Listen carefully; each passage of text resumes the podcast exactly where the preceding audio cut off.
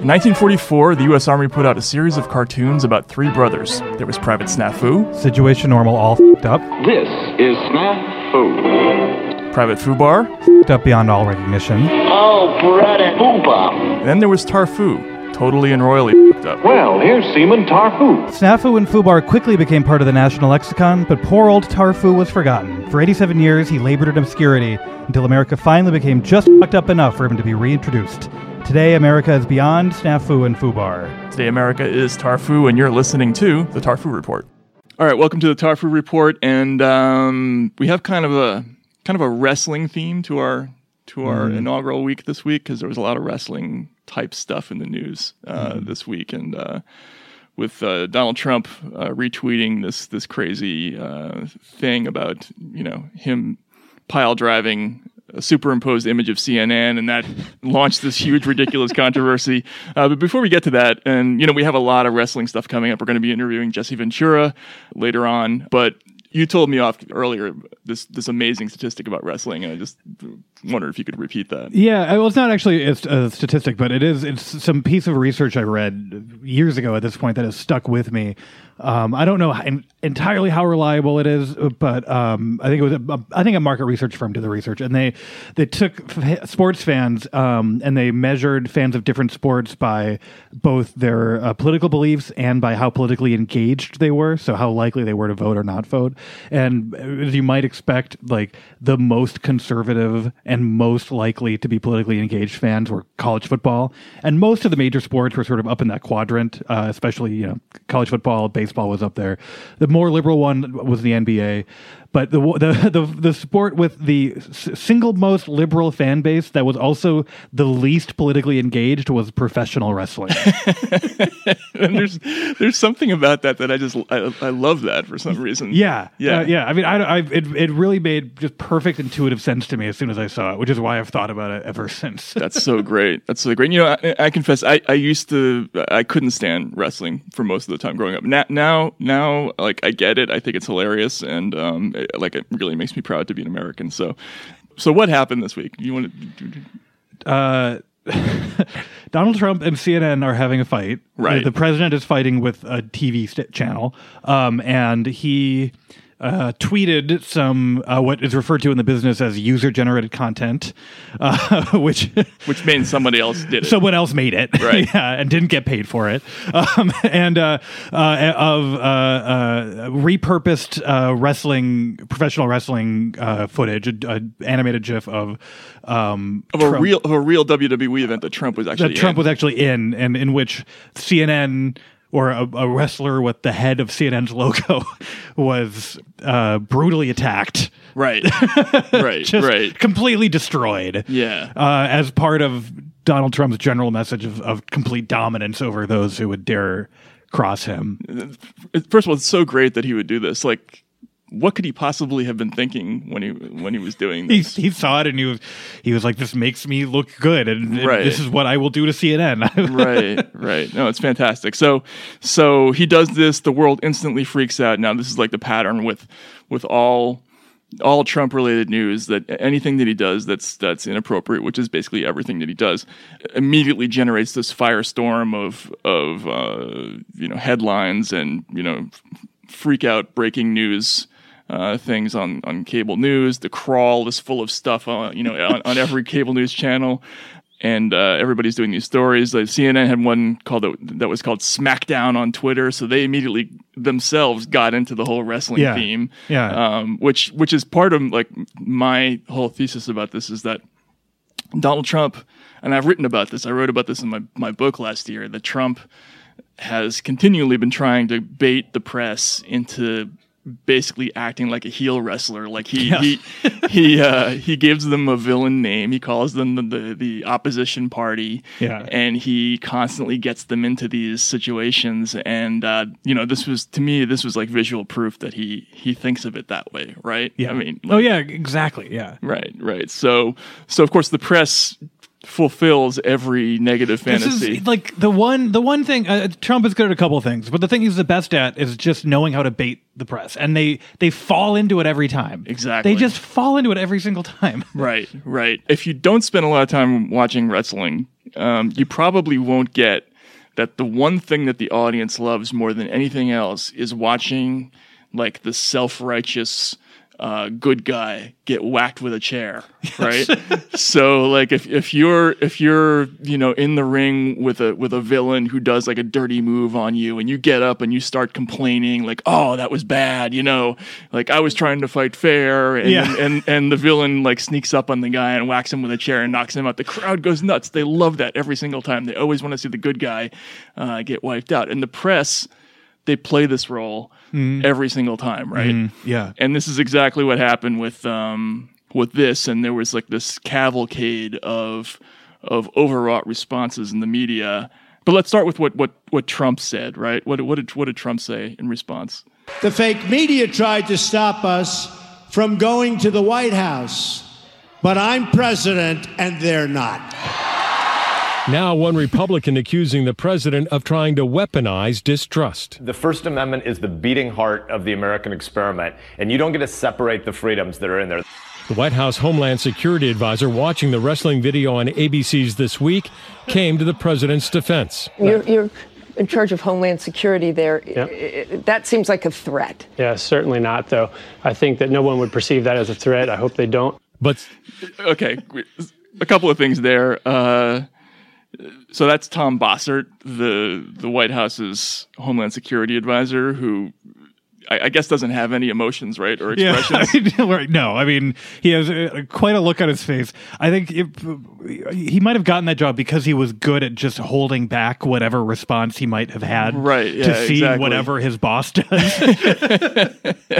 You ever seen those like robot expos where they have like these sort of phony like AI robots that can sort of slightly respond to like a human conversation? It's like slightly better than the old like interactive Eliza Yeah. programs. Yeah, Yeah. That, that, that's kind of what he reminded me of. That, that guy. Um, so so Trump basically says.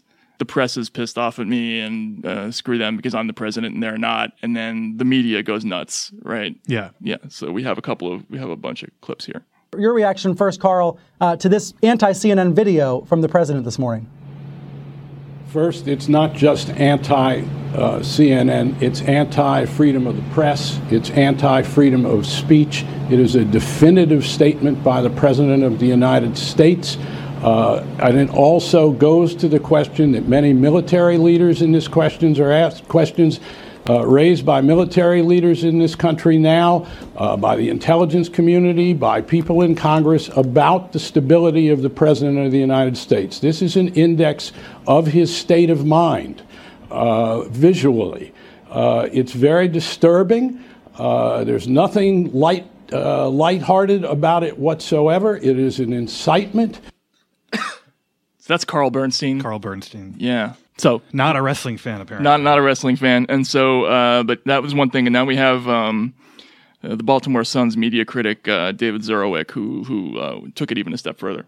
take somebody, you slam them physically to the ground, you put a logo on identifying them. That's what fascists did in the 30s to people. This is not something, Ben, that you laugh about and say, oh, ho, ho, it's only seven seconds. What a funny thing. Get a sense of humor, yuck it up. Now, It's David, not. you're not saying And we're anywhere is- near fascism, are you?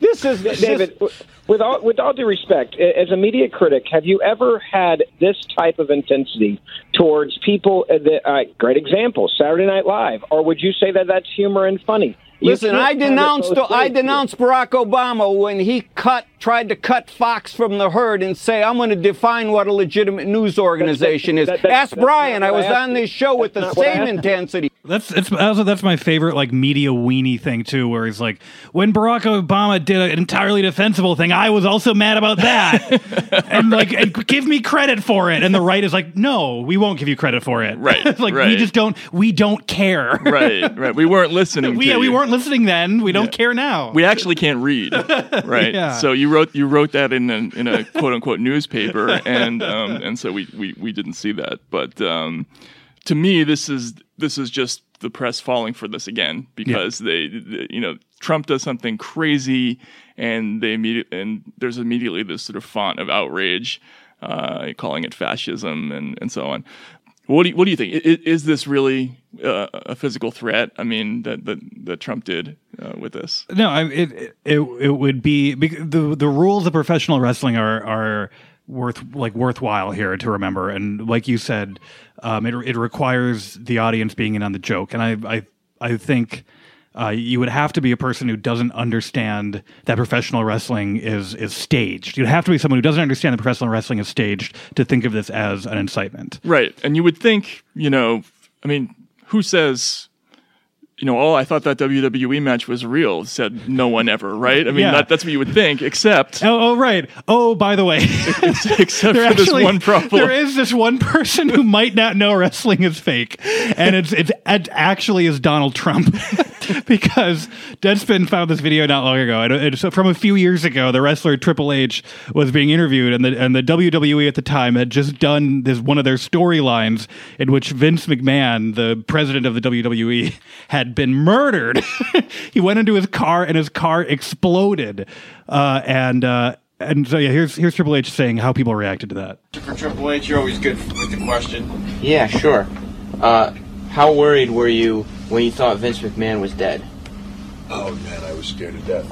If, if I if I hadn't seen them pre-tape it where he got in and out of the car, I, I, you know what of I course, you're talking about the limo explosion. When we saw that, What We'll kills me is uh, so many people call. I mean, the office next day, like people. I'm not kidding you. Like, and they'd probably be mad at me for saying, like Trump called and was like, "Did something happen to Vince?" you know what I mean? Like, Did dude, it's Trump not understand that that was a skit? It's the magic of television. You know what I mean?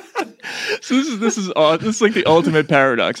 The the only way that first of all it can't be really a threat against people because in order to think it's really a threat uh, against the press, you have to think that wrestling is real. But there's only one there's only one person on the whole planet who thinks this is real, and it's Donald it's Donald It's Trump. Donald Trump, So, so- that's like.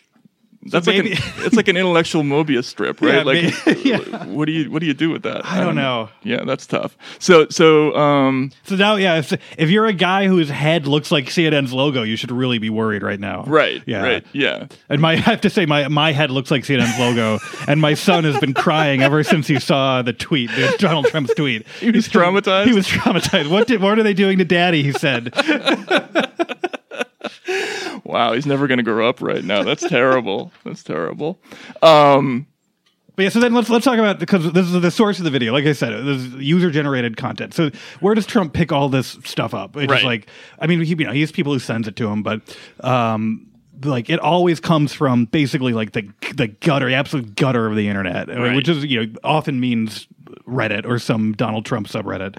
So this, well, the the original version of this CNN GIF was created by a Reddit user named Han Asshole Solo. and uh, what's so crazy? First of all, it's crazy that somebody named Han Asshole Solo is suddenly like a, a figure who who you know is in the middle of like the political story of the week. Uh, but um, naturally, with these Trump controversies, they never end. You know, right then and there, they they investigate the the history of Han Asshole Solo, and they find they find that he had some some curious views. This is a um this is a quote from a an old discussion in which Han asshole Solo had a few things to say. He, he writes, "Explain to me why a weekend doesn't go by where 80 of you fucking moon crickets aren't shooting each other down in Chicago. Why you dumb fucking nignogs can't attend a, attend a rap concert without get someone getting shot up." So, So that, that's that's the guy who the president retweeted, sort of. right. He- oh, So the other and the other thing this guy did What's was a moon cricket? I never heard that. I think like they they invent new racial slurs just so that you can't like. I had to look it up. I couldn't find anything. I think they just like they just invent ones because so that you can't get mad at them for using ones you've heard. Right. Because they're like they think that that's like a, a magic trick. Right. Like if you don't if you don't know this phrase, then it's not one of the accepted racial slurs. But so he also the other thing he did is that he had made an image where he counted the Jews at CNN and like had like made a, a graphic that was like all of these people at CNN with I with I think big stars of David on them, like labeling all the Jews. So Well, there's nothing wrong with counting and labeling Jews. no, I mean he could have he could have gone to work in the Nixon administration. Like, there's a long and rich conservative history of unbelievable unbelievable so so of course this becomes a news story, right? Yeah. Then so then the story becomes like, what is the source of this thing Trump tweeted? Right, and and it's it's it's basically like world awaits statement by Han asshole Solo at that point, right? Yeah. And and then and then th- I mean this is perfect because he he actually does put out a statement. And it's literally some of my best friends are Jewish. Yeah. Uh, uh, do you have it or I? Wait, I Yeah. have it. I love people of all races, creeds, and origins. One of my best friends is a homosexual, and one of my best friends is Jewish, and one of my best friends is Muslim. his best, his best friends are like a regular Benetton ad. Like he's right. really- yeah. exactly. Yeah, it was very. It was a very. Uh, he has very multicultural best friends. Naturally, though, of course, that's not the end of it because every story about Trump has to split exactly in half, and there has to be uh, a, a counter uh, a counterbalancing controversy on the other side, Yeah. right? Yeah. And so the controversy on the right is that CNN blackmailed Han asshole Solo, right? Um, and the the storyline here is that they wrote a, they wrote a piece about him. He that he apologized, and that the network said it would not release his real name, but reserved quote the right to publish his identity should any of that change. which, which um, you know, I, I, don't mean, know. put very interestingly worded. Yeah. Yeah. I'm not sure I would have done that. Um, but uh, But you know, but so here's this is the thing. This this becomes a story. Then CNN is threatening to blackmail Han asshole Solo by doxing him. Um, and one thing is that if in the course of normal reporting they had reported his identity, it would have been a perfectly normal news story. It would have Of been course. like, here's the here's this guy who did this thing. So by out of politeness to him not using his real name, they were being I think pretty generous to him. Yeah. But so then what they they put in this weird language here and when you read this if you I'm sure that this immediately jumped out to you as legalese. Right? Right. Like, did you did you look at that? I did, and I was like, a lawyer inserted that. Right. So it's not the reporter uh, Andrew Kaczynski, and of course everyone is now saying Andrew Kaczynski's blackmailing this guy. Right. So then they like I, I think uh, Keenan Trotter, one of, one of my colleagues, uh, just reported you know that it was uh, put in by basically like the VP of standards there, but which like it was here's just how inserting this weird legalese to cover their own ass in some future sense ended up causing this controversy to get worse. Oh, but that's but this is this is so classically what happens with new with with with reporting of any kind. You add something in to to make the lawyers happy, Yeah. and then there's like a butterfly effect, Yeah. right? like it it turns into like you're, you're trying not to slander the person, and you end up blackmailing the person. Yeah. You know what I mean? yeah. it's like it's uh it's a classic thing that the I mean, and and of and of course you know the the quote unquote fever swamps of the right immediately made as much hay of it as they possibly could. They they freaked out even more than you know the Carl Bernsteins and David Zurawiks of the world freaked out about the the physical threat now, right? Yeah, I mean, they're and part of it, it. It's you can never tell with these guys too, like what percentage of it is genuine and what percentage of it is just trying to sort of get a reaction. And so you have, um, I mean, they they rile themselves up with with outrage, but the thing they also do is that they sort of exaggerate it just to like piss off the liberals too. I mean, Right. obviously, Right. Yeah. Exactly. So you had that with Mike Mike Cernovich, right? Yeah. Uh, and he uh, he tweets out this thing. Scoop. Sources tell me there's a protest plan to be held in front of at K Files home. That's that's the, reporter, Andrew Kaczynski, uh, because he doesn't believe in privacy. Hashtag CNN blackmail. Yeah. Um, And so the point of that is to make Kaczynski freak out. Like the point of that, like I don't even know if anyone showed up to his home. Right. And one of the things about these, about the sort of people who like the the the real like the real Reddit Nazis who follow people like Cernovich, like they're scared of cities and they're scared of black people. Right. So like the idea of them- yeah. So the idea of them going to Brooklyn to like protest outside of Andrew Kaczynski's home is actually sort of silly. Yeah. Like they're they're terror. This is this, like the guy who shot Comet Pizza. he brought a gun and started shooting because he was scared. like there are these these uh, internet white supremacists who went to the Black Lives Matter protest in in Minneapolis and shot people there. And they showed up from the suburbs and they were scared because they were in the city and surrounded by black people. Right. So, like, on the one hand, well, there's not going to be a mass protest in Brooklyn because they're scared of cities. And on the other, the two people who show up might fucking shoot you. Right. Yeah. So it's it's kind of I don't know if I'm if I'm weighing the pros and cons of Yeah. that. It's uh there's definitely positives and negatives there, but mostly negatives, I would Yeah. say. But it gets worse, right? Yeah. We have hashtag CNN blackmail, and then and then uh, Donald Trump Jr. chimes in Yeah. with this with this tweet. Do you have that? Uh, so I guess they weren't effective threatening the ad- admin, so they go after and bully a 15 year old. Seems in line with their scare quote standards. Hashtag CNN blackmail. Which, like, we're like, if if the uh, we're so far away from the truth at this point. yes, you know, we're we're we're like on the other side of like one of the moons of Jupiter at this point. Uh, you know, in terms of like being far away from any kind of reality. But the whole point, as you said, was to was to draw out CNN, draw out Yeah. Kaczynski, and they did exactly that. Like CNN has to issue this absurd statement which just reading it was again I, I was imagining the five lawyers putting this together um, any assertion that the network black, blackmailed or coerced him is false uh, said a statement from the network the user, who is an adult male and not a 15 year old boy, apologized and deleted his account before ever speaking with our reporter. I mean, couldn't you just hear, like, it, it could have got, it couldn't even been more ridiculous than that, right? Right. Like, yeah. Yeah. Yeah. And so like CNN, like yeah, their their standards people and their lawyers and their PR people are all, all in a room. Like, okay, the president's son says that we blackmailed a 15 year old. None of that is true. Right. Like, how do we make a statement? Like, how do we answer this in a statement? Yeah, Like, exactly. Yeah, we we we didn't blackmail um, Han asshole Solo, who who isn't a fifteen isn't a year old 15-year-old. with horns and magical extra, extrasensory powers, or um, I mean, it, it- this whole thing got completely ridiculous. And then Kaczynski also made a statement, right? Uh, what did Yeah. he say? He says, uh, Well, he's. I mean, he said that uh, Han asshole Solo posted his apology, which was the thing about how he has friends who are of various Some of them. Some right. of them, yeah, Yeah. Um, but in that in that statement, he did actually apologize for what he done. He did. He was like, uh, you know, I, I feel really bad about. it. I'm sorry. But so, he, yeah, he said he posted an apology before I ever because so in the in the world of the like the Trump internet guys, it became this thing where CNN blackmailed a little boy into apologizing for making anti-Semitic memes, Right. And- which is, How dare they. How dare they?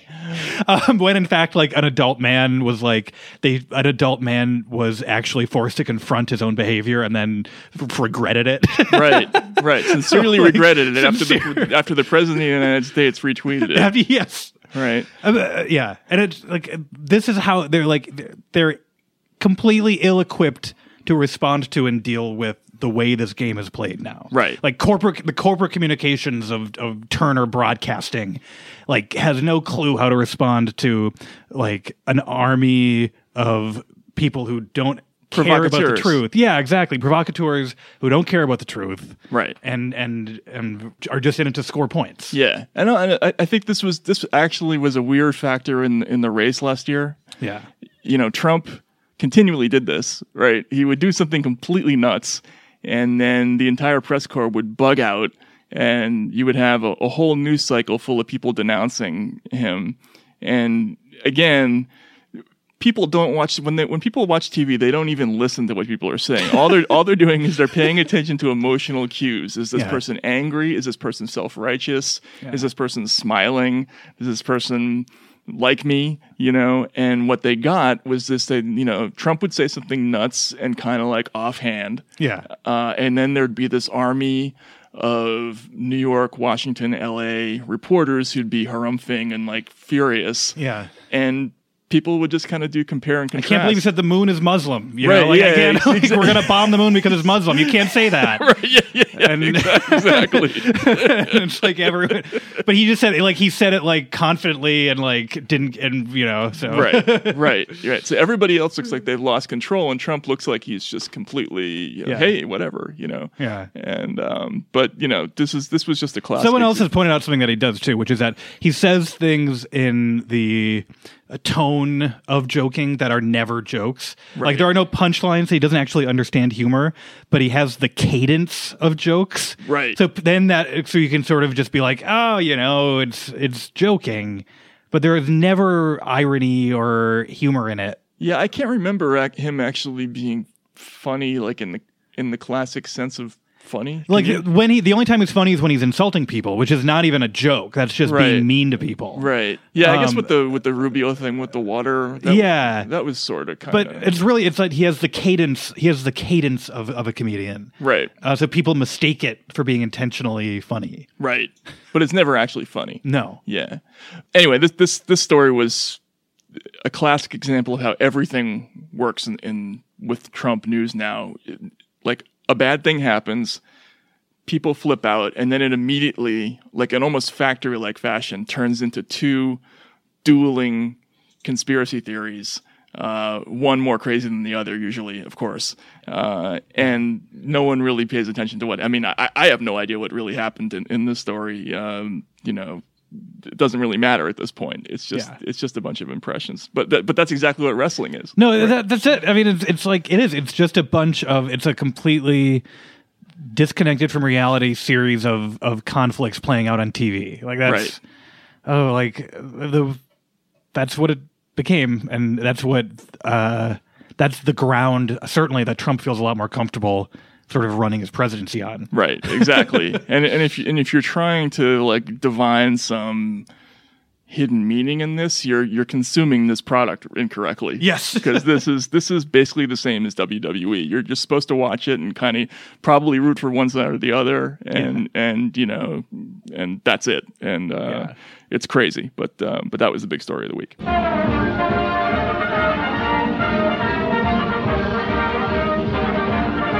I'm Alex Pareene. And I'm Matt Taibbi. This is the Tarfu Report, uh, our brand new podcast.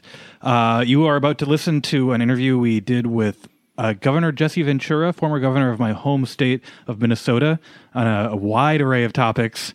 Um, that he he pretty much led the conversation because we were, were scared to interrupt him. That's right. We were phys- frequently physically We were intimidated. physically intimidated by him over the phone. Uh, uh, we had a little bit of a wrestling theme in what we were talking about today, so that carries through with our conversation with uh, Jesse. And he also um, had a lot to say about a uh, court case, uh, which is a, a suit he filed against the American sniper Chris Kyle, who defamed him uh, by telling this crazy story about him beating up Jesse Ventura in a bar that was untrue. And then the case was overturned, which Governor Ventura is not happy about. And he, he also told a couple of really great stories, uh, among them uh, a, a crazy and, and little known story about uh, his departure from MSNBC many years ago during the Iraq War. Um, and uh, his relationship to the media and his views on the Trump uh, presidency and campaign, and from the vantage point of somebody who was one of the original sort of uh, non-politician politicians, and um, it was an interesting conversation. So, without further ado, here's our conversation with uh, Governor Jesse Ventura.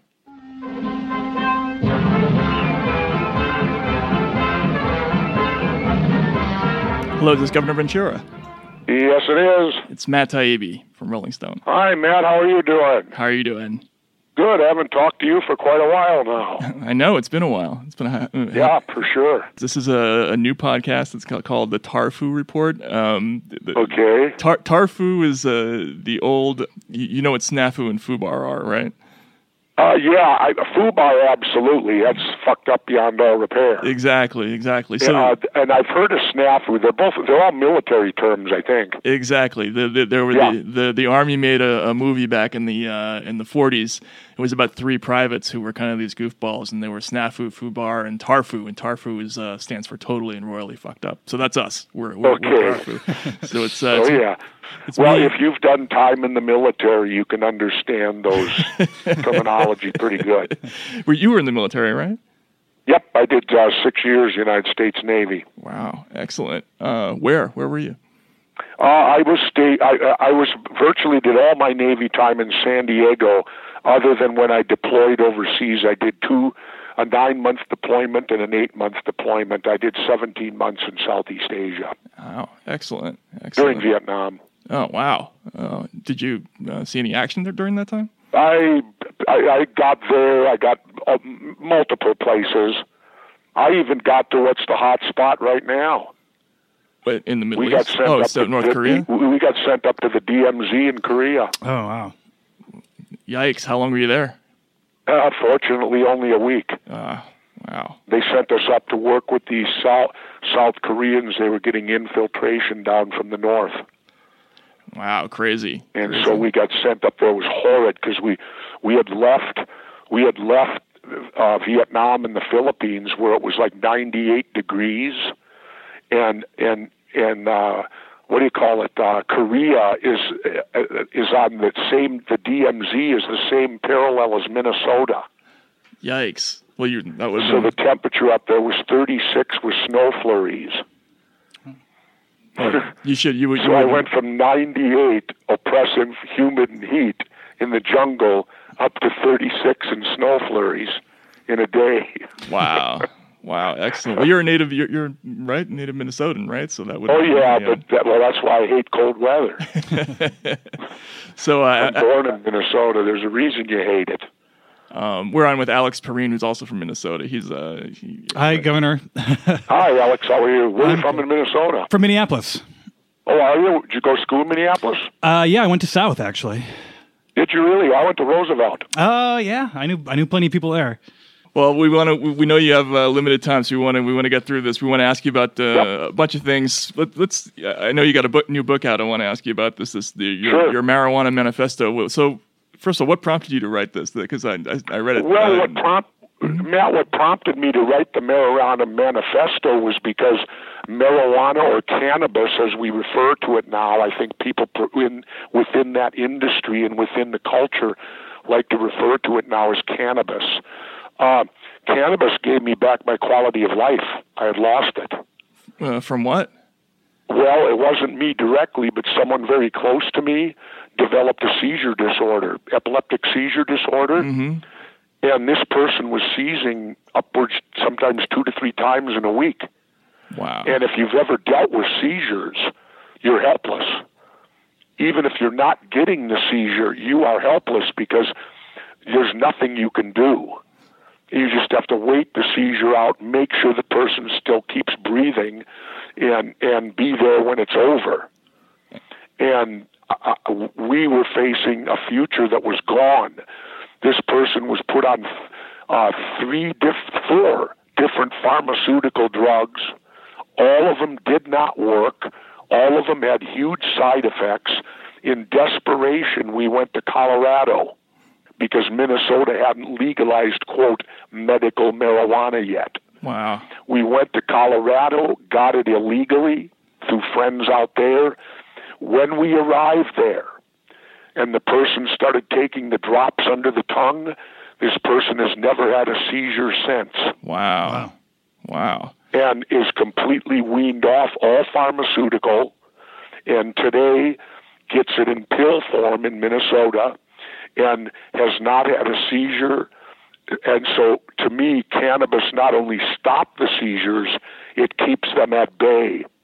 That's interesting because I thought I thought it was because of your experience living in Mexico because you tell it's you start the book with this amazing story about about the Mexican attitude toward it and and the the constitutional challenge to the illegality this whole idea that you can't pass a law that inhibits the free development of a Mexican citizen's personality like could you could you talk about that? I thought that was amazing. Well, what it is, that's a case that happened in Mexico mm-hmm. where four people took it to the Mexican Supreme Court, and the Supreme Court ruled in just those four people's favor. oh so no one only else. no, so Oh, only wow. those four people are allowed are, are allowed to They're allowed, but here's how it works in Mexico. If more continue to come forward and challenge under the same thing with the same judges, after they rule on it two or three times, it then becomes the law. Wow. Oh, interesting. Okay. So Mexico could could theoretically they just legalized full medical now in Mexico. Canada's already done it. Next year Canada's voting on full legalization. And and truthfully guys, this nonsense of calling this plant uh, medical or recreational is ridiculous.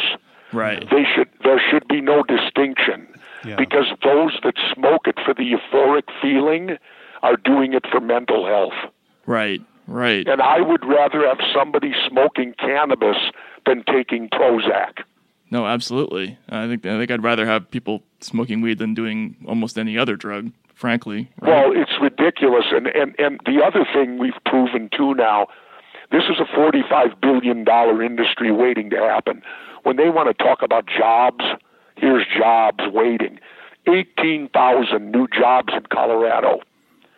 Two point four billion to the Colorado economy. Saw the Wall Street Journal, Wow. Wow. and that's just Colorado. Right. Are, are you? Um. It's it's absurd. I mean, when you look at it, then too, Matt and Alex, if you're religious, didn't God make this plant? Absolutely. You know, and, and and religion teaches you that God put everything here for us to use. right. Right. Well, I don't think God put cannabis here for us to eradicate it. Yeah, and, and you know the, the the government's attitude toward this, as you point out in your book, has been crazy. You know, and and, and contradictory, right? They on the one hand Oh, they claim it completely. has it has no medicinal benefits, and the on the other Guys, hand, right? Oh, here's here's the deal. They've done all the study. This university in Israel, it's called the Cannabis University. They know it can help post-traumatic stress for soldiers. It can help the head issues in the NFL, the concussion issues. The list goes on and on and on. As I said in my statement when I spoke at the cannabis convention, Mm-hmm. I said it's unique because if George Washington and Tom Jefferson were alive today, they'd be doing 10 to 12 years in the federal prison as drug dealers. Now, if you're like me, what's wrong with that picture? Right. Right. Excuse me. The father of our country and Tom Jefferson, you know, and then and then and, and you look at it, here's the final argument. The Constitution, the Bill of Rights, and Betsy Ross's original flag are all made out of marijuana. Is that true? Yes. Wow. Did you know? This is what I learned, Matt, when I wrote this book. It was the economic backbone of our country for the first 150 years. Wow. Wow. The British made the colonies grow it so they could get it to be, make sails and rope so they could go colonize the world with their navy. they didn't have room to grow it. We did. So you could actually trade it in lieu of money.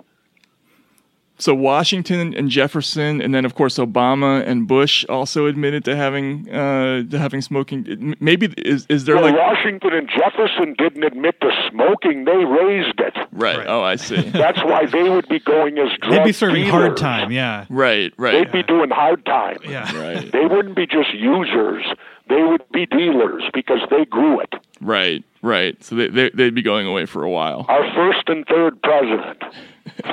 So so um, while you we're on- gotta laugh, don't you? No, it's it's hilarious. I mean, it's it's such a strange thing that there are people. I mean, I, I did a story once about how you know in, in New York City it's actually legal to carry around marijuana uh, under a certain amount, but there's still like fifty thousand arrests a year in the city. Well, yeah. it's it's absurd. Let's bring it above board. It cr- it'll create a ton of jobs. It's an industry. I, at- you know, what? it's forty-five billion dollars waiting to happen. and we could use That's that. That's what they right? said at the convention. Yeah. Um, Forty-five billion wow. with a B. Um, That's Wall Street numbers, Matt. yeah, and there's plenty of tax revenue too. You might as well tax it, right? So of course. yeah, Yeah. Shoot. Hey, you know, I have two friends. We'll move to another subject. Let me finish with this. I have two friends out in Colorado now that are retired. hmm Under new law with licensing, they're making a hundred thousand a year just growing pot in retirement. Wow. That's now, a- how nice would that be? You collect your Social Security, you collect your retirement, you live on a nice little plot of land out in Colorado and you make a hundred grand a year raising pot. Maybe they should just give out your social security in pot seeds. You know. Yeah. But I mean, how nice is that? Yeah, yeah, I mean, it sounds like it sounds like a retirement plan I would endorse. I think I would I vote mean, for that's anyone. two who- thousand dollars a week. So, so while we're on the, on the subject of Mexico, can I can I ask you this? Because last time we met, uh, we we, we had we had um we we had a meal in, in New York, and you told me this amazing story about about Casa MSNBC. Is there any way we could, could we possibly talk about that? I, would, I always thought that was a fan. Uh, uh, uh, Well, well, what it, what had happened? Uh, uh, Casa MSNBC came about because at the when I got out of office, uh, uh, I was the hottest commodity out there in 2003 because I was the voice of the independent. mm-hmm. Uh, you know, I wasn't a Democrat, wasn't a Republican. So uh, Fox News, MSNBC, and CNN got in a bidding war to get me. MSNBC won. At that time, they were not liberal like they are now. They were kind of Fox light. Right. They had actually just fired a bunch of And so- liberals. And so what happened was this. They were building a show for me, which I convinced them, let's do it from the Midwest. Everything's either East Coast or West Coast. We're not hearing nothing from the heartland of America. So they agreed. Show would originate out of Minneapolis. So we're setting it up. I created about 25 jobs here with the show, the whole thing. It's the, the Iraq war is on the horizon. I, of course, verbally came out unapologetically and said, I am not in favor of this. I, I, this is ridiculous. Why are we invading Iraq? They had nothing to do with 9 11. Right. There were no hijackers who were Iraqis. We went to war because of 9 11. And this Iraq had nothing to do with it, but now we're going to invade this sovereign nation. So what happened was that my show's getting ready to be on five nights a week. We got a phone call, and the phone call was, "Is it true Governor Ventura doesn't support the invasion of Iraq?" So do you and think the that they, answer they was yes, that's true. There was uh, uh, uh, a pause. Does headquarters know about this? we don't know. Wow. Uh, another pause, and then it was, "Do you think he'd change his mind?" Oh my God! Seriously? And my subordinate who was talking, I wasn't on this conversation, but it was one of my key people. He said, No, when the governor gets his mindset, you better have a lot of evidence to change it. And I don't think there is enough. He's a Vietnam veteran, and he always says, like the Who, we won't get fooled again. you know? And so, so what happened then, in a nutshell, my show was pulled. At the time, MSNBC had brought back Phil Donahue. He was their highest rated show. He was also against the invasion of Iraq. He got pulled also. Ashley Banfield got pulled temporarily. The three of us who spoke out against the invasion of Iraq were all taken off the air. Uh, I was never given a show. Uh, they paid me for the whole three years, and uh, but I couldn't do anything because my contract. I was under contract. I honor contracts. I couldn't do any other uh, uh, cable network shows or any news programs. Oh my God! So you, you So did, in essence, they had my silence for three years through the whole Iraq War, uh, and yet they just paid me multi millions of dollars to to have that silence. So you did the only natural thing, which is to go down to Mexico and build yourself a really cool spread and live there, right? Yeah, yeah. I went to Mexico. Uh, I bought this home off the grid, and down there you name your homes. It's Casa whatever, and I came within an eyelash of naming it Casa MSNBC because they bought it, and uh, and but I ended up naming it Casa uh, uh, Hombre Rana, which in Spanish means uh, uh, home of the frogman. Wow. Okay. Because hombres, man, everything in Spanish they flip around.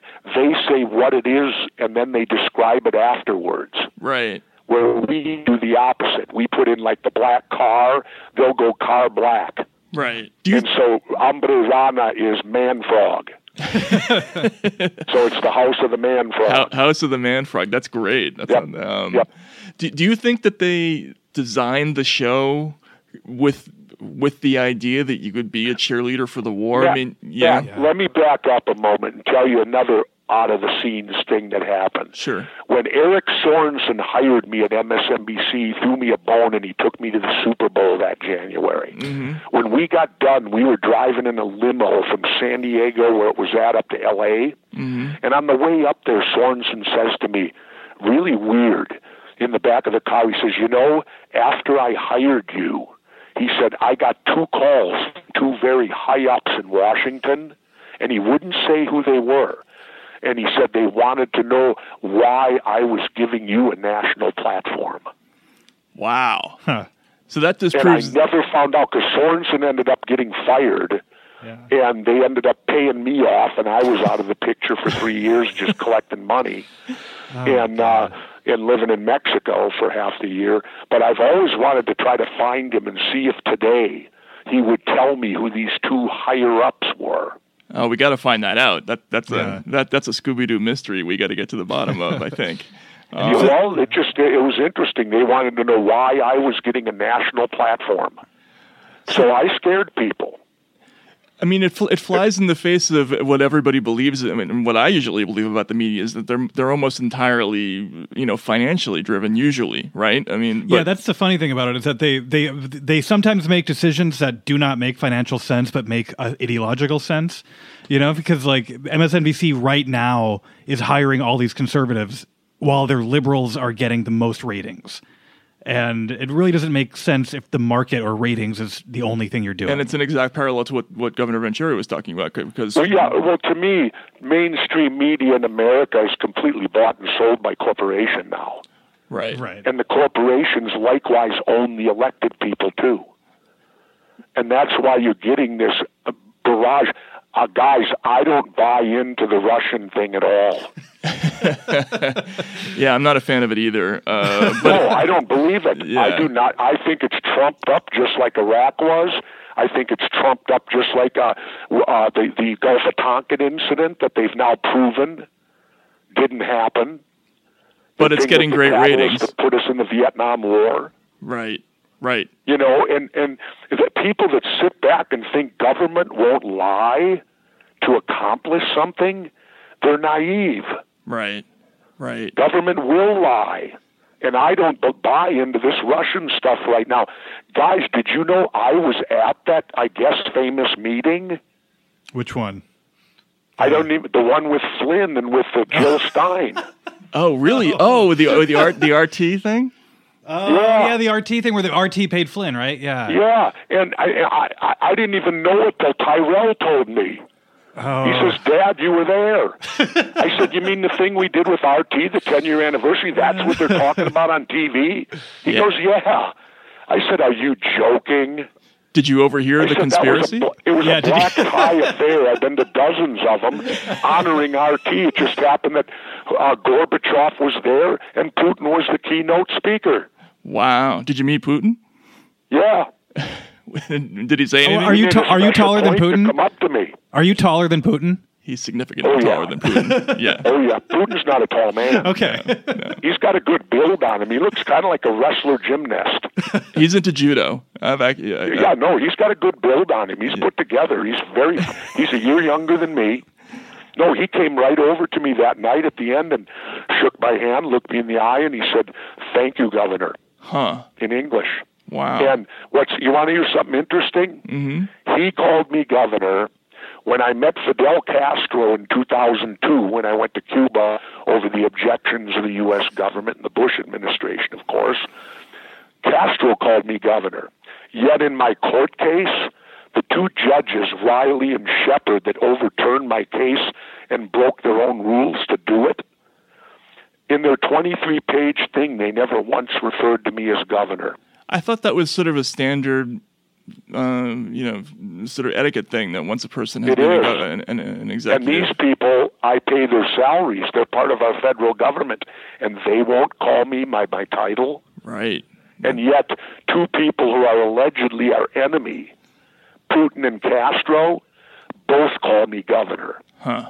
I get more respect from them than I do the people in my own government.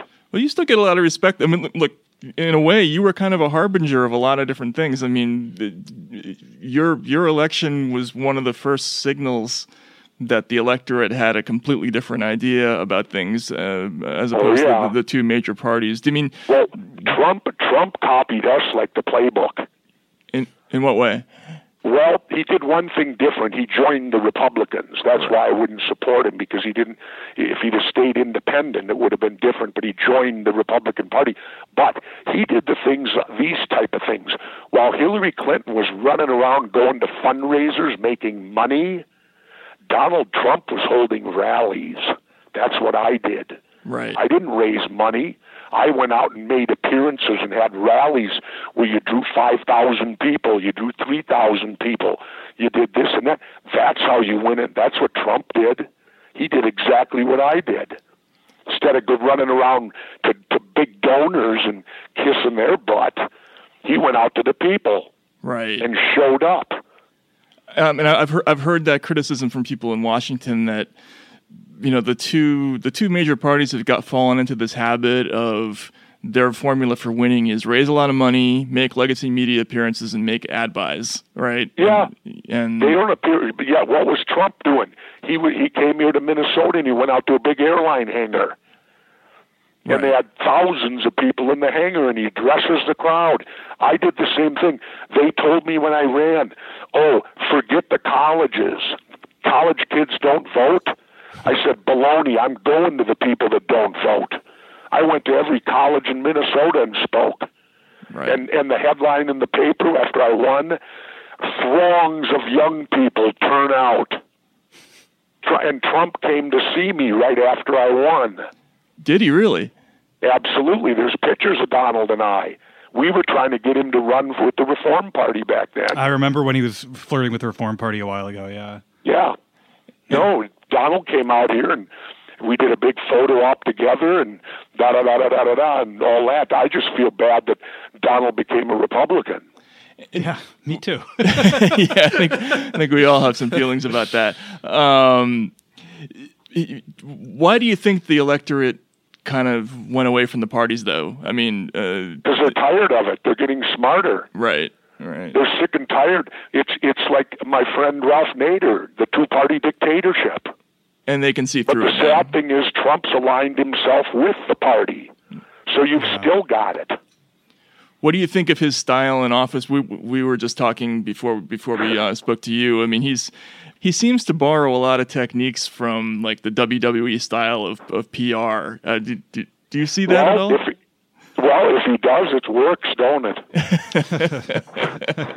no, I mean, you know, Donald was involved in a couple of WrestleManias, but not very much. Usually he just provided the buildings.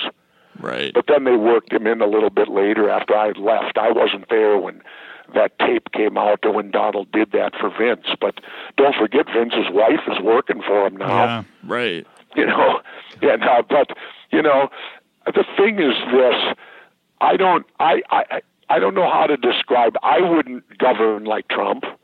Uh, for the main reason is I don't Twitter. Right. Right. You know, I, I, I people would probably be mad at me because they'd find out, Matt, I've never owned a cell phone and I don't know how to use a computer. Wow. Really? No. And now I've made it my life's mission not to own the cell phone. That's kind of cool. That's sort of a challenge to try to make it all the way through without, you know. Well, I was out in New York the other day on the book tour stuff, and I was at Sirius Radio in the green room. And there were like 10 of us waiting in there to go to the different radio stations. Nine of the 10 people were all staring at their phones. Right. Right. I looked around and said right out loud, I'm the only person in here that doesn't sit and look at a phone all day. and they all looked at me and sheepishly. They actually had conscious trips for a second. One last thing we wanted to ask you about. There's this really, Sure. there's this. Um, I don't know if you've heard about this. There's this. Uh, there's a guy in Kentucky. He's an amateur wrestler. Uh, his name is Daniel Richards, and um, he has this great act. Uh, he calls himself the Progressive Liberal. He's basically a heel wrestler who, who goes around and he and he yells at conservative audiences, saying like, "You continually vote against your own interests," um, and he like wears Clinton shirts and stuff like that. Um, It's it's a really funny like sort of political satire uh, wrestling act. Uh, you know, it, there's nothing wrong with that. Mm-hmm. In my early days of wrestling, Matt, everything was stereotyped. Right. Oh yeah. And everybody got. I mean, every German was a Nazi. every ja- wait, every Japanese guy was sneaky and threw salt. Um, Polish wrestlers were dumb, big, strong, and dumb. Uh, and you go right down the line. Right. And that that's one of the unique things there was about wrestling is that you took all these stereotypes and you threw them in front of the people, and the people would go there, yell and scream their hearts out. And by the time they were done at the end of the night, they couldn't commit an act of violence if they wanted to. Right. Right. They're so physically drained Yeah. and mentally And you know, yelling and screaming. So in a way, I thought wrestling in the old days worked a great deal in the psych- the psyche of people in many ways by exposing those stereotypes, getting people to understand how stupid and crazy they really are. Yeah, I mean, it, it was exaggerated to the point where the stereotype yeah, is it's ridiculous. over the top. Right. It's over the top. And I think when you expose racism over the top, it's a good way to do it right. because then people truly see how stupid racism is to begin with. I mean, do, do you think it would be great if we had like a like a political wrestling updated, league? like updated uh, political stereotypes Hell, for wrestlers. you got one right now. Watch TV. right? Yeah, I guess we do. We have one. I hey, through all this stuff, I wouldn't be surprised to find out Vince McMahon's orchestrating it all. oh God. Oh, I think you might be right. I think you cracked the code. well, look, exhibit number one is that everybody's ratings are so high, right? I mean, the, I don't, you know, hey, on television that means money. Yeah. Right. Oh, he's been great for And it's TV. a shame that it's that way. On a serious note, it's it's so sad that our mainstream media today, especially the news end, has sold out to money. In the old days, it wasn't about money. They made up for money in the entertainment division. right. It was about informing us. Now it's no longer about that. Now it's about deceitful stories. They they don't take my court case. Believe it or not, my court cases opened the door for all this when they overturned it. Because we had a law called unjust enrichment. They over they threw it out now that law, and that makes it so the media now doesn't have to fact check. They can defame anybody, and they get to keep all the money they make. It would be the equivalent if you robbed the bank and they caught you, and you did two years in prison, but then when you get out, you get to keep all the money. Right.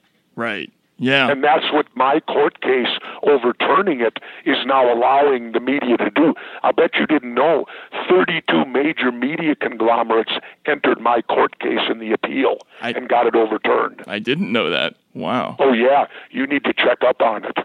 Um, it's a travesty. And and so do, do you think that that's that's that's part of what's going on right now? Is that Sure, they don't have to background check no more. They just pump the stories out. They don't do any due diligence. If they look at the CNN thing when they found out it was wrong, okay, those people resigned or got fired. But the whole thing's based on money. The faster you can get it out there, the more money you make. We don't even worry now whether the story's true or not. you, you know? We'll correct that in a day or two, and it'll mean more money because then we can make that into a story. there's such an interesting statistic, which is that uh, public confidence in the news media is at its absolute lowest point ever, but viewership is at its highest point ever. Which Because it's all entertainment. right, exactly. So we're we're, we're, And- mov- we're moving into the here's what- entertainment space. Matt, I'll finish like this. Why do you think Trump won? He came right out of his TV show and kept it going. That's right. Yep. It was a TV show, right? It was. yeah. Yeah. And all he did was bring all the fans, all the publicity. He, the, the, he didn't. He he's more like me. That's the other thing that paralleled. I didn't have to buy publicity. Neither did Donald. Right. Right. That was a key And if you insight of don't his have campaign. to buy right? it, you can run a cheap campaign. Yep. It le- By the way, I'll leave you with this thought. Mhm. 2020, what would you think if the Green Party put forth Robert Kennedy Jr. and Jesse Ventura? I'd vote for you. No, do you think that could cause trouble? Yeah, absolutely. I think so. Are you thinking of that? Well, it, you know, I talked to Robert a couple of weeks ago, and I didn't actually float it by him, but after I was done with the conversation, I thought, boy, we could really throw a wrench in the game in 2020. Yeah. Yeah. Why, why because not? how would they how would they deny us not putting us in the debates? well, right. Yeah, it'd be pretty hard to dismiss completely you two. Yeah, how would they say, well, you can't get in? That's right. I mean, between a, a Kennedy and a former governor, a- after they elected Donald Trump, there's no way they could keep yeah, you out of the Like how they have no justification for. That's, Yeah, that- well, it's just something to think about, but who knows? I could be off the grid by then. Wow. So Matt, are we, great to talk to you. Great to talk to you, Governor. Thanks so much for having for, for coming and, on. and thank you for having me on your first show. Let's do it again.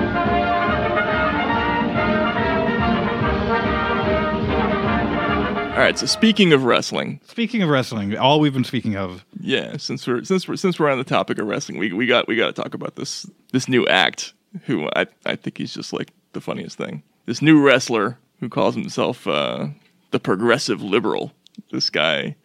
Daniel Richards, uh, who's and where is he? Right, he's like in Kentucky. Yeah, he's right? somewhere in Kentucky.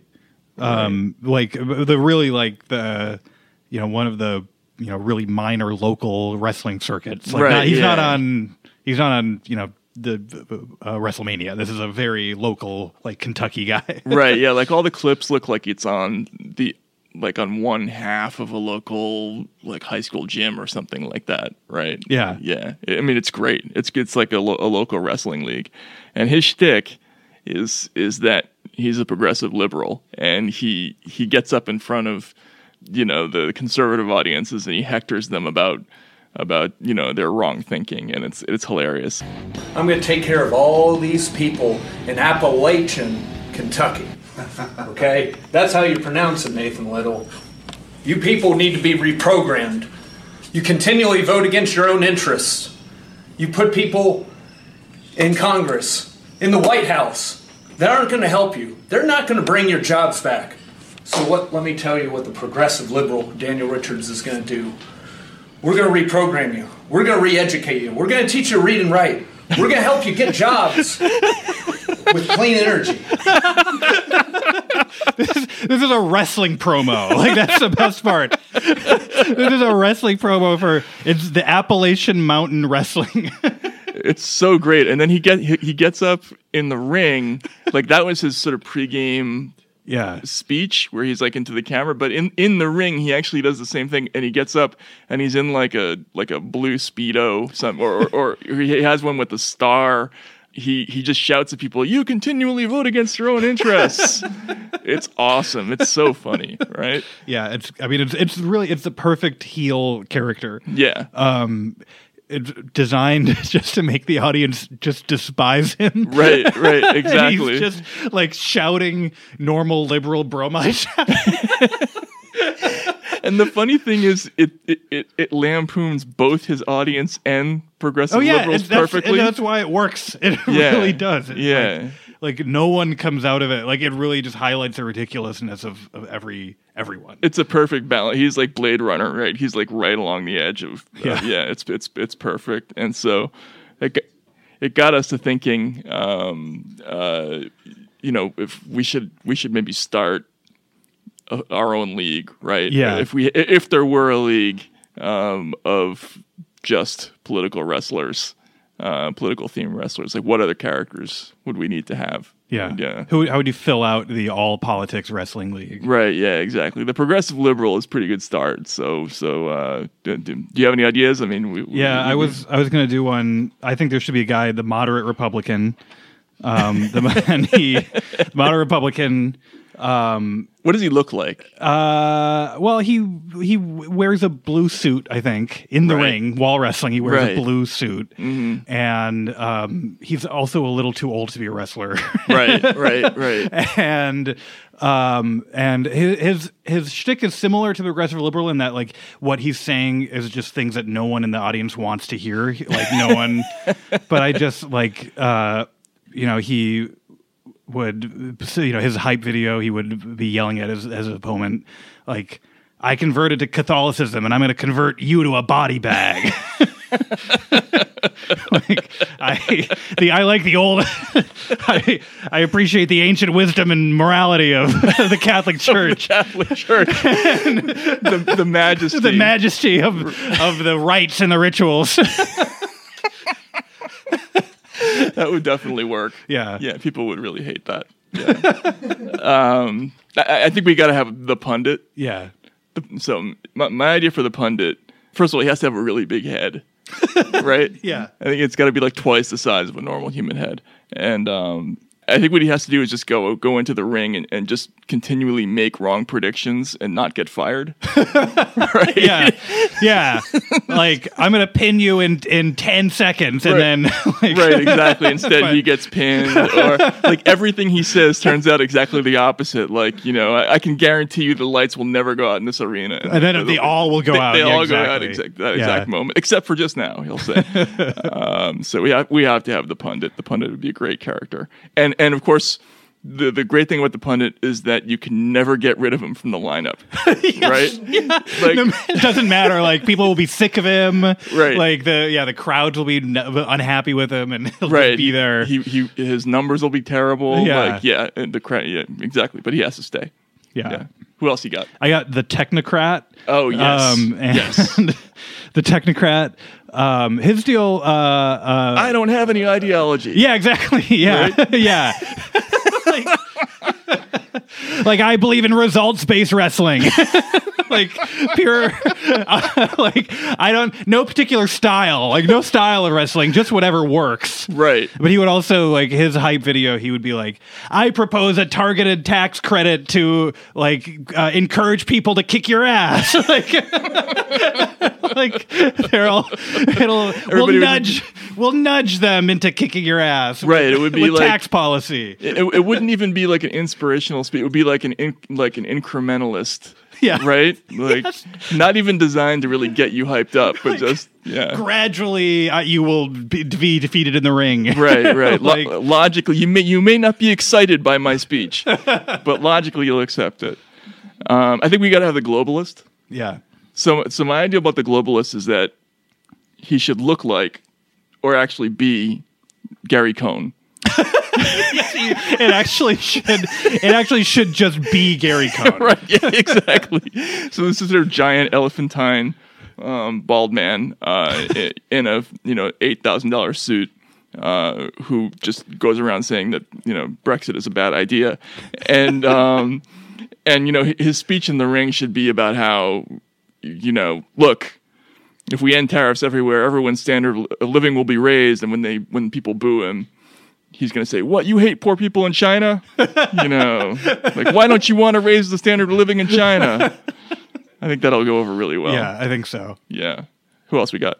The snowflake. oh yeah. Um, the, uh, the snowflake will constantly be threatening to report the other wrestlers for harassment. right yes exactly yep. Like just spend all of his time telling other wrestlers they've been blocked. right right right right blocked and reported. yeah Like, that was an illegal maneuver yes, yeah. Right. According Yeah. to section 9 double C of the World Political Wrestling Federation Yeah. manual, you are not allowed to use that. He'll keep going to he'll keep going to the refs and be like, "You you're allowing this on your Right. on your platform? Yeah. like, yeah. He how, how are you allowing this on your platform?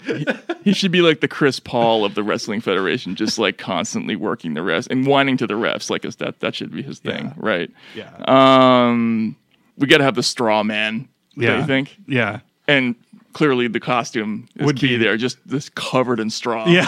Right. yeah. yeah. Like, yeah. Covered in straw. and constantly just making you know straw man arguments you know like you know you like free, free education well i don't want to pay for donald trump's kids to go to school Yeah.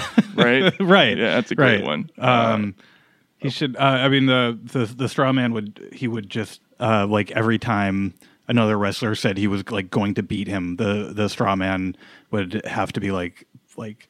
Why are you like uh, threatening to hurt my children or something? You know, like, why yeah, are you exactly? exact- if exactly. you, if you defeat me in the ring, like Right, right. You Some- must. You also yeah, or also take take it two steps too far. Yeah, Yeah. yeah. But I, I think the the straw man could be good because he, he he could have a uh, an actual real political career. in Yeah, it- he actually, it. yeah, he could do he could do really well for himself. Yeah, and, and just just stand up there, and I can see him in the debates. You know, you'd be have like Marco Rubio, and then you know, anyway. We talked about the the Aspen Institute Strangler. Okay, so to, to, in, in, to be fair, this this was somebody tweeted this at me. Okay. yeah, some somebody came up with this idea, but I thought it was a funny idea. Yeah. So, but I like. Uh, they, they could also be the thought leader. Right. Um. Uh. I, I like the Aspen Institute I kind of like the sound of that too. Yeah. Yeah, yeah, yeah. Uh, and they would they would constantly they would be recording all of their hype videos from Aspen. Right. And they would also um, over lunch with Chris Matthews. Yeah, exactly. Yeah, Right. yeah, and they'd be they'd be talking about like international trends, Right. In um in the way in which they will like ki- like kick your ass in the ring, you know? Right. Like- right. Right. Exactly. Yep. Um, oh yeah, then the, the yeah the the the, the Aspen uh, the Aspen Suit Strangler would would say, "Here here's my Aspen idea. Your ass getting pinned." that's so my that's bad. I know that's I I just uh, came up with that. That took that took guts for you to, to must, actually say that. Must though. credit Alex Pareene for that. um, that's that's my good joke. Thank you. No, that was good. That was Alex Pareene's good joke. I like that one. Um, I think we need to have the apologist. Yeah. Right. So when all the other there's there's got to be a bully wrestler in Yeah, there, and, yeah, and, and when the when the bully's like kicking somebody's ass and doing something really terrible in the ring, I think the apologist should be sort of in or near the ring saying, look, you're not looking at it from his point of view. um, you know, he had to hit him with the chair. Yeah, exactly. Yeah, Right. like- you know, like consider what the alternatives were. To, Right. a- And, actually, what you saw wasn't what you think you saw. Um, you know, he didn't actually hit him that way. That wasn't illegal. Yeah, that wasn't a. Yeah, he didn't kick him in the groin. Or and if he did, it wasn't intentional. And if it, if it was intentional, it was justified. He, he was acting on the best intelligence that he had at the Yeah. time. right. Yeah. And then that, that would be a great role to have him just, just sort of there constantly like apologizing for any bad behavior that goes on in the ring. I feel like the uh, the the apologist and the pundit are going to have a lot of interactions with each other. Yeah, they, they. I think it should be like Mork and Mindy. They should get married in the end, right? Like you know, th- that would be a signal that the show isn't isn't going so well. Um, my my my other one, my my last one was um, the the college Republican, and his his gimmick is that he um, only he takes every bad thing he thinks the other wrestlers are doing but aren't doing and does it to make a point. but like his point is makes no sense, you know. So like he's like, I see, I see the other wrestlers are constantly cheating, so I will cheat harder. like like uh, and uh, yeah, he, he will constantly be trying to uh, argue that all the other other wrestlers are only there because of affirmative action and only he deserves to be in the ring. right, exactly, exactly. He, he's the only one who got there on his own merits. And, but his dad was a wrestler too. His dad, Right, like- right, right, right, Actually, right. yeah, this, the yeah, the college Republican has to be like a, a child of Vince McMahon, right? Like, and it, they they have to constantly assert that they got there on merit. Yeah, I'm the I'm the only I'm the one only- who wrestled my way into this ring. yes, right? I, the only one who deserves to be here. Everybody else is here as a result of an affirmative Of political action. correctness. Political correctness, exactly. Okay, the other punchline to this progressive liberal story, which is so hilarious, is that you know on the week that this this guy did this video and it kind of rocketed around the internet. Deadspin did a story on him, and like a whole bunch of people retweeted it, and then there were a lot of stories about this guy. And so there were clips of, of him saying, You continually vote against your own interests all over social media and on the internet. And what does David Brooks write? Immediately, like his his next column uh, is uh, is entitled "What's the Matter with Republicans," and uh, it contains this line: uh, "What's going on? Why do working class conservatives seem to vote so often against their own economic interests?" so it's like like art imitating life, imitating art. Yeah. It's just it was perfect. It I like to imagine David Brooks wearing the big Hillary Clinton shirt that the progressive liberal has on as he typed that up. Like, also, I like to imagine a, a, like a, a high school auditorium full of like Kansas wrestling fans just sh- throwing things at David Brooks and jeering him as he types. while he's like, "You don't understand. It goes back to the 19th century." right. There was a study at Harvard. this wasn't my idea. no, that was great. It's all it's all great stuff. So we had a we had a lot of wrestling stuff go on this week, and uh, and it was it was all hilarious. So Next week is tennis. Everything will be tennis. yeah, we're gonna have, we're gonna have a tennis theme show um, next week, but um, but that's it for the progressive liberal. So that, this progressive liberal, that's it for this progressive liberal too.